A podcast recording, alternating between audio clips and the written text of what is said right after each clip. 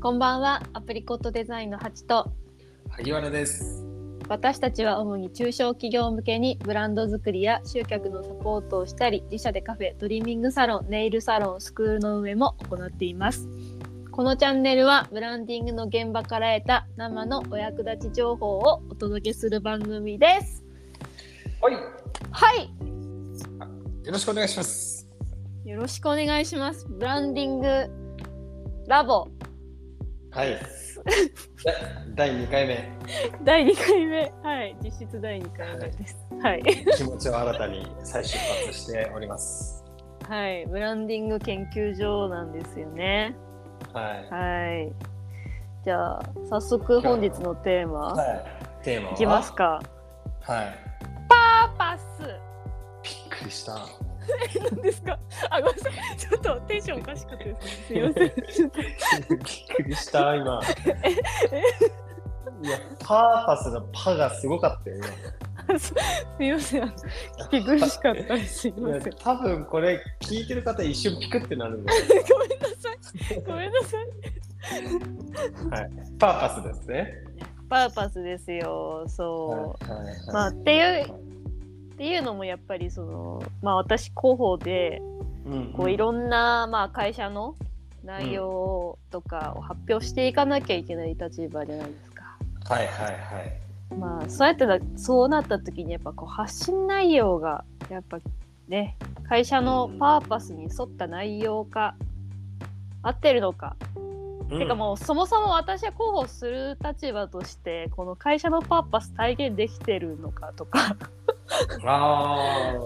そうん企業理念とかねうんうんうん。まあやっぱこううんどちらかというと会社の中でも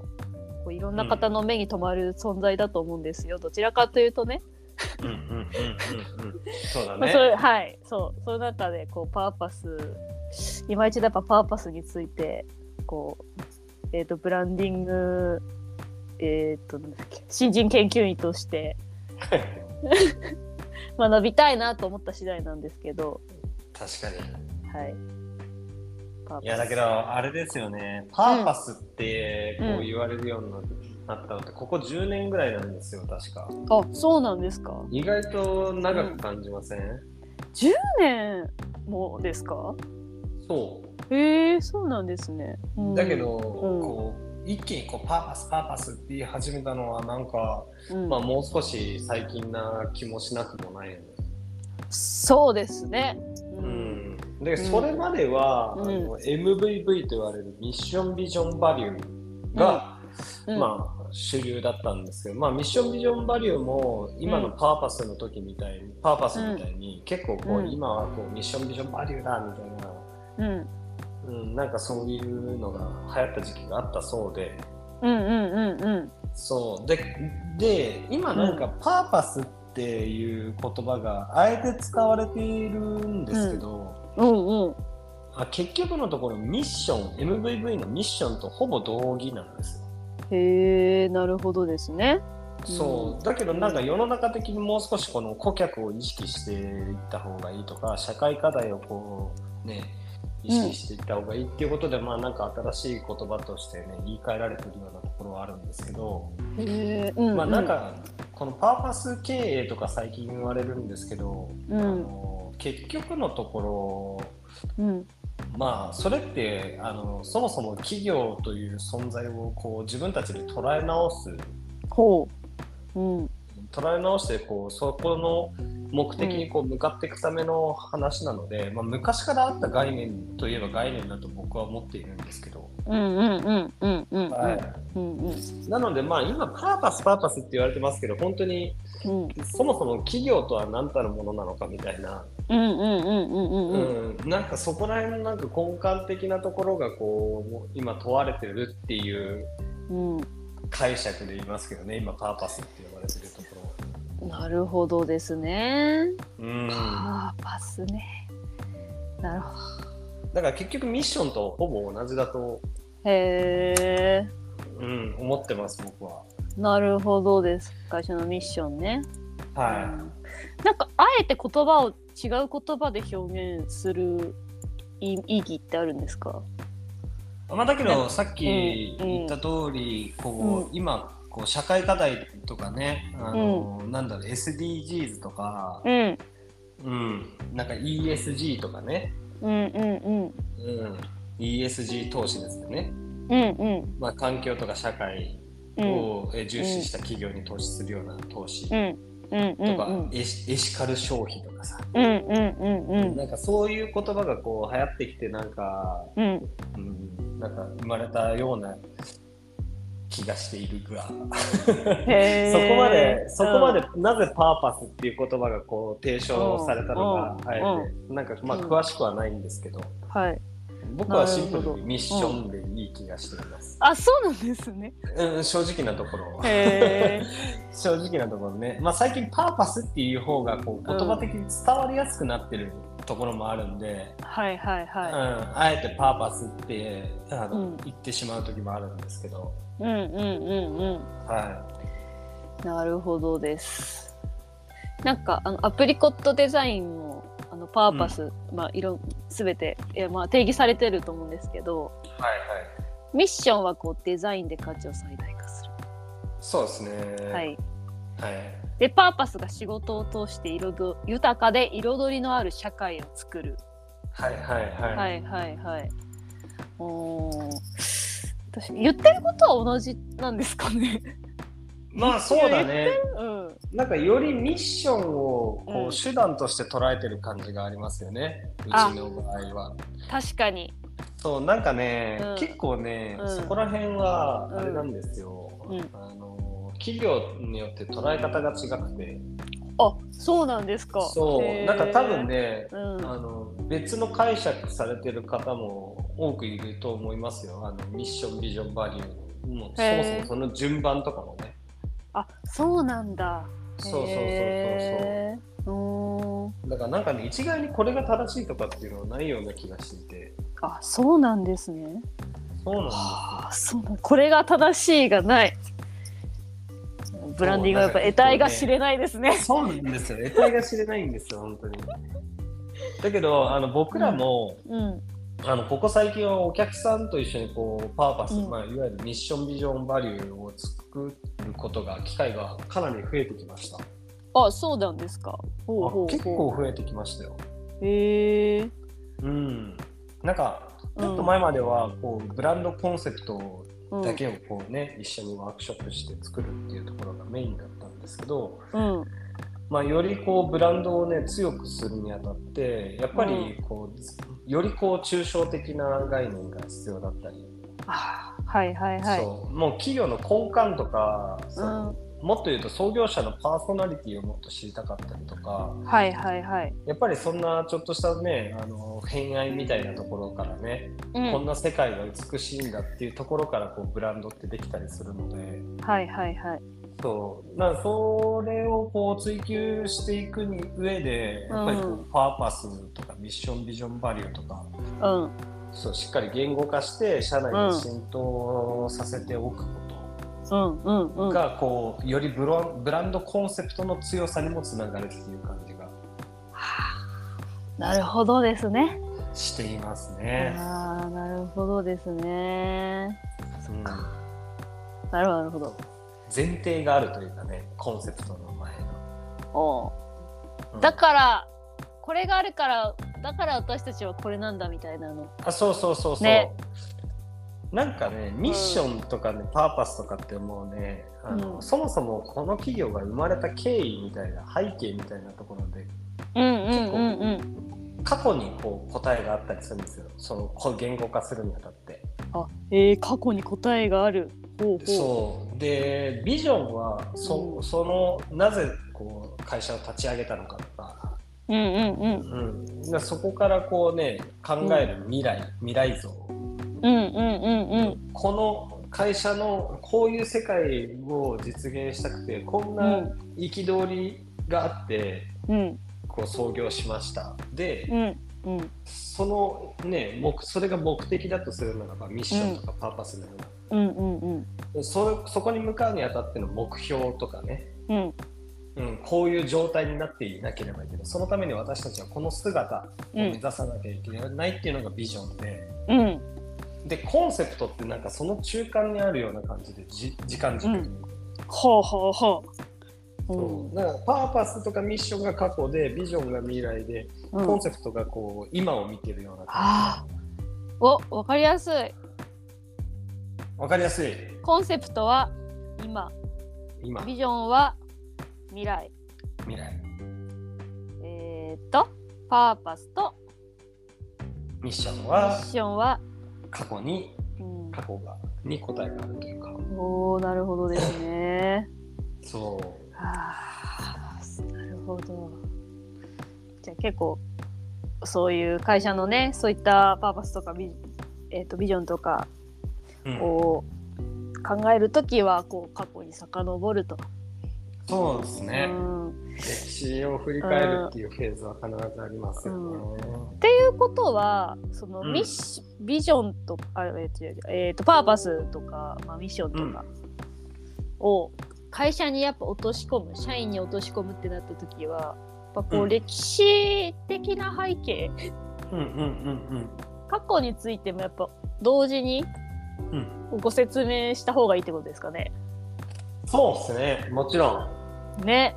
う。ん、うんうんうんうん。だけどなんかこう落とし込むにあたって多分ねそれをねうこんう一つのストーリーでしっかりと伝えた方がよくてうんうんうん。そうどれか一つだけこう説明するだけだとなかなか共感って得られなくてうんうんうん。こうこうこうこういう背景があってこういう社会が僕はあまり好きになれなくて、うんそれを少しでも変えたいと思ってこの会社を立ち上げて、今、うんそれを解決するためにこの状態を目指していますうん。でただ今残念なことにそこにはまだ到達できていないからうんそこに到達するために今これをやりますっていう、うんうなんん。かこうね、うんちょっとうん遠いじゃないですか、パーパスとかビジョンって遠い。 そううんうんうんうん。だからより地に足をつけて明日からじゃあ何するのっていうのがうんあのコンセプトとかあとはその、バリューですよねとかクレードとか呼ばれるうん行動指針とか、うんうんうんなんかそういうのがあってよりこううん明日からの行動がか、変わるようなうんうん。イメージですね。はあなるほどですね。ストーリーとして伝える。ううんん。これやっぱだけどうんうんどうぞどうぞはいあれですよなんかね、はいはい実際にこう企業さんと一緒に作ってでもちろんうんはいその作った時のミッション的には、僕らの中でのうんプロジェクトのミッション的にはこう、うん応募者のうんアップうんうん、採用に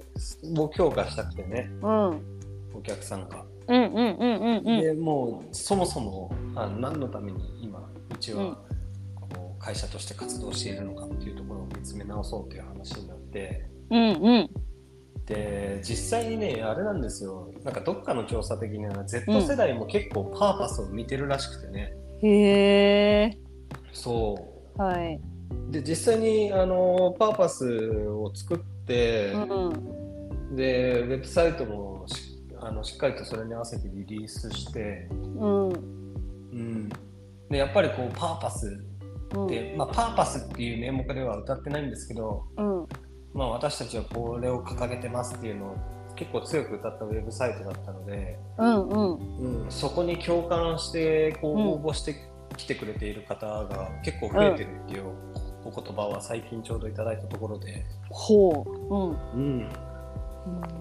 で特にやっぱりパーパスをうんこうしっかりと見てうんこう腹落ちさせて応募してきてくれる方々っていうのはうんあの結構やっぱりこうその組織のカラーにこうもうすでに馴染んでるというか、うんうんうんうん、なんか一歩もう一つのあのなんだろう関係づくりのうんファーストステップはもうクリアしてるような感じはうんあるってう言っんてましたね。へえなるほどね結構そこのさハードル高いですもんね、そのファーストステップって高い高いですよね 高い、なんかその人になかった価値観をうんなんて言うんだろうまあえっ、と会社の価値観とこう寄せていく作業ってすごいもう労働力かかるなと思いますけどいやーそうなんですよね。ね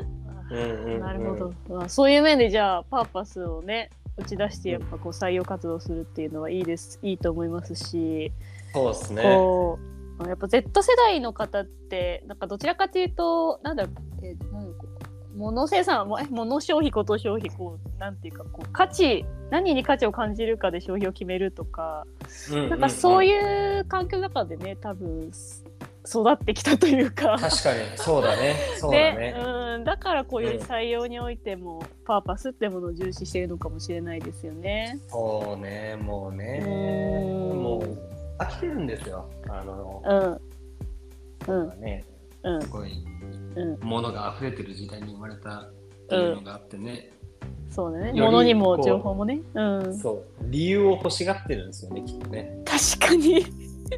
働く理由ここで働く理由うん、うん、うん。うん、買う理由、うん、うん、うん、うん、もう理由理由理由意味意味意味って確かに。